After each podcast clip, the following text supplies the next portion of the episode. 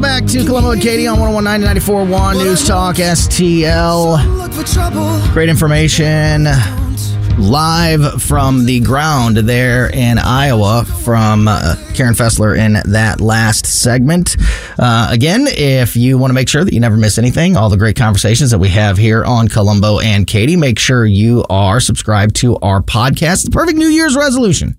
Because we put the show as out as a podcast right after we get off the air every day and on every podcast platform. So whatever your favorite platform is, just make sure you are subscribed to Columbo and Katie, and you'll never miss any of the great conversations that we have with big names like the Secretary of State of the state of Missouri, Jay Ashcroft, who is on the line with us now.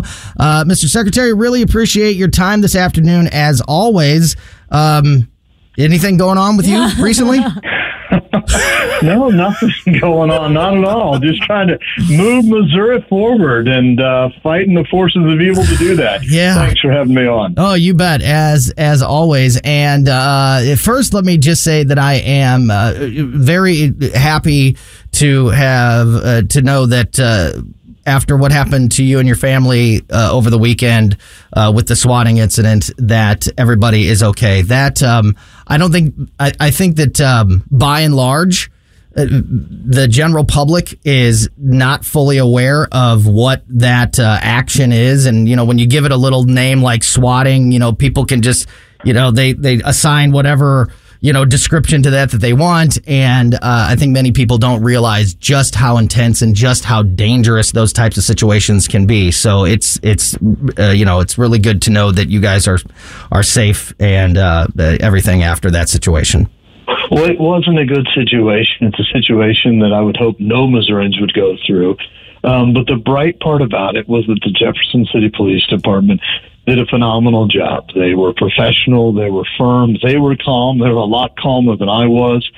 And I'm just so thankful that we have a well-trained police force that would deal with something the way they did. And I'm sorry they had to. I'm sorry that someone called in and said that I'd shot and killed my wife and shot some of my kids. And, you know, I really worry about the fact that there were other people that needed the police when they thought they had to come to my house to stop a very violent situation. But really thankful for how the Jeff City Police handled it. Yeah. And as we were talking about yesterday, this swatting, this action has been and kind of started on the internet, particularly with live streamers on websites like YouTube and Twitch, and, you know, people trying to, watch a live stream and call the police and get, you know, take, I guess, some kind of pleasure in watching their, you know, something that they did, you know, play out live on a live stream. So it's kind of been in that internet culture is where this started. It's very scary to me, and again, dangerous that this is now crossing over into a more mainstream action. And I know it's very difficult to track these people, but when we do catch them, I certainly hope that the maximum force of the law is brought down on people who commit these actions, because people can get killed from swatting, and they have been killed, and so we need to stop it. The person that swatted can get hurt, and then if police think they're going to a swatted incident and yet it truly is a real hostile situation, they might get hurt. So it is dangerous for both police officers and for the people who are swatted. Yeah. Mm-hmm. Talking to Missouri Secretary of State Jay Ashcroft, also wanted to talk to you about, you're in the headlines today after an interview on CNN yesterday, and I think that, having seen the interview and read a lot of the stories, there's a lot of misinformation, at least in my opinion, a description of events that isn't quite accurate. There's other things I want to talk to you about as we go through this conversation. So, I just want to kind of speed through some of these, but I'm sure that you have seen that same reaction throughout the day. I just wanted to kind of clear up some of the maybe misconceptions about that. When it comes to the presidential ballot in the state of Missouri, This conversation that we've seen play out in Colorado and Maine and other states about taking Donald Trump off the ballot and the legality of all of that. What is your opinion of that and whether that should be happening or not throughout the country and, of course, in the state of Missouri? I think it's terrible. I think that what Maine did, what Colorado did were terrible. They took an individual off the ballot without due process. That should never happen. Secretaries of State, election authorities should not be able to make that decision. That decision should have to be made in a court of law with due process. And that's why the Supreme Court has to step in and stop this. Because if they don't, then that same standard will be applied equally to Republicans and Democrats. And that's not good for our country. A lot of headlines say that you have threatened to take Joe Biden off the ballot in the state of Missouri. Is that true? And what is your opinion in that regard? All I have said is that if those are the rules that we play by, if the Supreme Court says no, as the Secretary of State, you have a responsibility to take people off the ballot just because of allegations, then it's not going to stop with Donald Trump. It's going to be applied to everyone equally, and we will all regret that maneuver. Yeah. We should not have Secretaries of State doing that, and we should not remove people based on allegations alone. I think it's so important to clear that up because, when you say something like, "Hey, if secretaries of states can remove a presidential candidate due to allegations, what's to stop me or any other secretary of state of taking Joe Biden off the ballot?"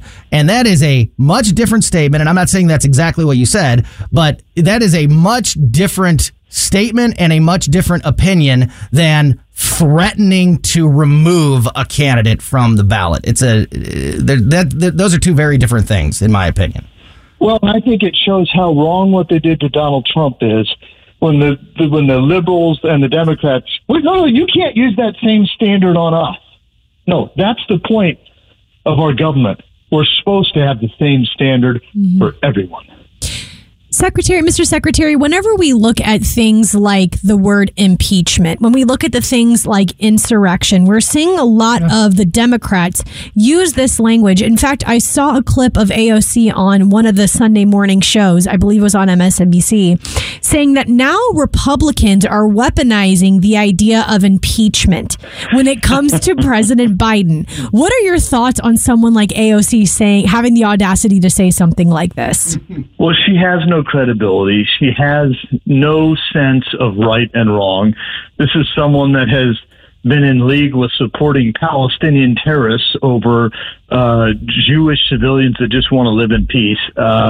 It is scary that she has been elected to Congress, but unfortunately, I think she actually represents the part of New York she comes from. Mr. Secretary, right before we were talking to you, we were talking to our friend Karen Fessler, who is a Republican political strategist in the state of Iowa. Of course, the Iowa caucus is just days away. And for, I think, a lot of people across the country, the only time that they say the word caucus or even think about caucusing is when we're talking about the Iowa caucus. But there is that is going to be the new primary system here in the state of Missouri. And I know that that you are on a mission to make sure that voters across the state are informed and understand what is happening with our primary process this week or this year. So I wanted to give you an opportunity to get that message out and get that information to the people listening. Well, I really appreciate it. The Missouri State Senate in 2022 amended the election bill to get rid of the presidential preference primary. So this year, the state will not be running the selection process for the presidential nominees. That will be done individually by whatever rules they create, by the Missouri Republican Party, the Missouri Democrat Party, and the Missouri Libertarian Party. We have contact information for all of those parties up on our website and a little bit of information that they have sent us about how they will be choosing their presidential nominees. I want to encourage every Missourian to reach out to which of those parties pertains to them to find out how they can be involved. The first involvement possible is for Republicans on March 2nd. Democrats are meeting after the Republicans about two-thirds of the way through March. But I want the people of Missouri to call the statewide organizations, find out how they can be involved, and make sure their voice is heard and they're part of picking the next president of the United States. Yeah, and you know, especially right now, as we were talking to Karen, as we've talked to people across the country, I think that more and more people are participating and voting in primaries and you know, being politically active. And one of the things that I think is a worry or maybe a allegation when it comes to caucuses is that it limits participation. And again, I know this was not your decision. This isn't something that you did or even necessarily supported. But you're also, you know, talking to voters on a regular basis. What has been what was the reason for this switch, and how are Missouri citizens reacting to it? Are they excited about it? Yeah, I think it was done. There were concerns about the fact that Democrats could vote in the Republican primary and Republicans could vote in the Democrat primary and the vice versa with the Libertarian Party. So I think there were people that liked the idea of having a caucus where Republicans voted in the Republican selection process, Democrats in the Democrat process. I think they liked the idea of saving $10 million for the taxpayers. There were concerns about when the races were. We had the presidential primary and the municipal elections were close enough together that caused problems. I think there was also a hope that if we moved the selection process forward, it's right now before Super Tuesday, that presidential candidates would say, hey, we need to go to Missouri to get those delegates. The hope was that it would make Missouri more important in the process. Having said that, I don't think that that's been messaged well by the parties or by the Senate really that pushed this change. I do think there are concerns about whether or not people will be able to participate. You know, if you're one of our finest young men or women that Uncle Sam has sent across the world, how do you participate in a caucus as opposed to a primary? So I think there will be a lot of discussion after this to decide if this is the direction we want Missouri to continue in, or if we want to move back to a primary and actually make it a primary where the people's votes pick the actual delegates. Almost out of time, so I hope we can get you back on sometime really soon. We're talking to Missouri Secretary of State Jay Ashcroft. Last question for now. I know that obviously election integrity has been a big conversation throughout the country, and it's something that you have worked very hard on here in the state of Missouri. Are there any changes or any information in that regard that people should know about that it affects this coming election that maybe wasn't a part of previous ones? You know, there haven't been any new changes since 2022, but I've talked to legislators that are interested in helping us to make our audit process stronger, to make sure that from a statutory standpoint, when we do those audits, that has to be a hand count of the ballots. We've looked at making voter registrations expire. We're looking at trying to require proof of citizenship to register and to vote. All sorts of things like that we can do to make our elections more secure and have Missouri continue to lead the nation as the gold standard for elections. And what is the best way for people to keep up with everything that you're working on there in your office, and also obviously with the campaign? If they want to keep up with Jay Ashcroft, how do they do it? On the official side, Missouri MOSOS, Missouri Secretary of State, or sos.mo.gov. On the unofficial side, Ashcroft for Missouri, or at J. Ashcroft Mo. Thank you so much. Yeah, Mr. Secretary, and I'll make sure to tell Vic Porcelli that you once again said that I was your favorite Italian here at News Talk STL. Just wish him a happy birthday. Thank you, Mr. Secretary. Thanks for your time. Hope to talk to you again soon. Thank you. Great stuff there from the Secretary of State. And, man, I'm actually...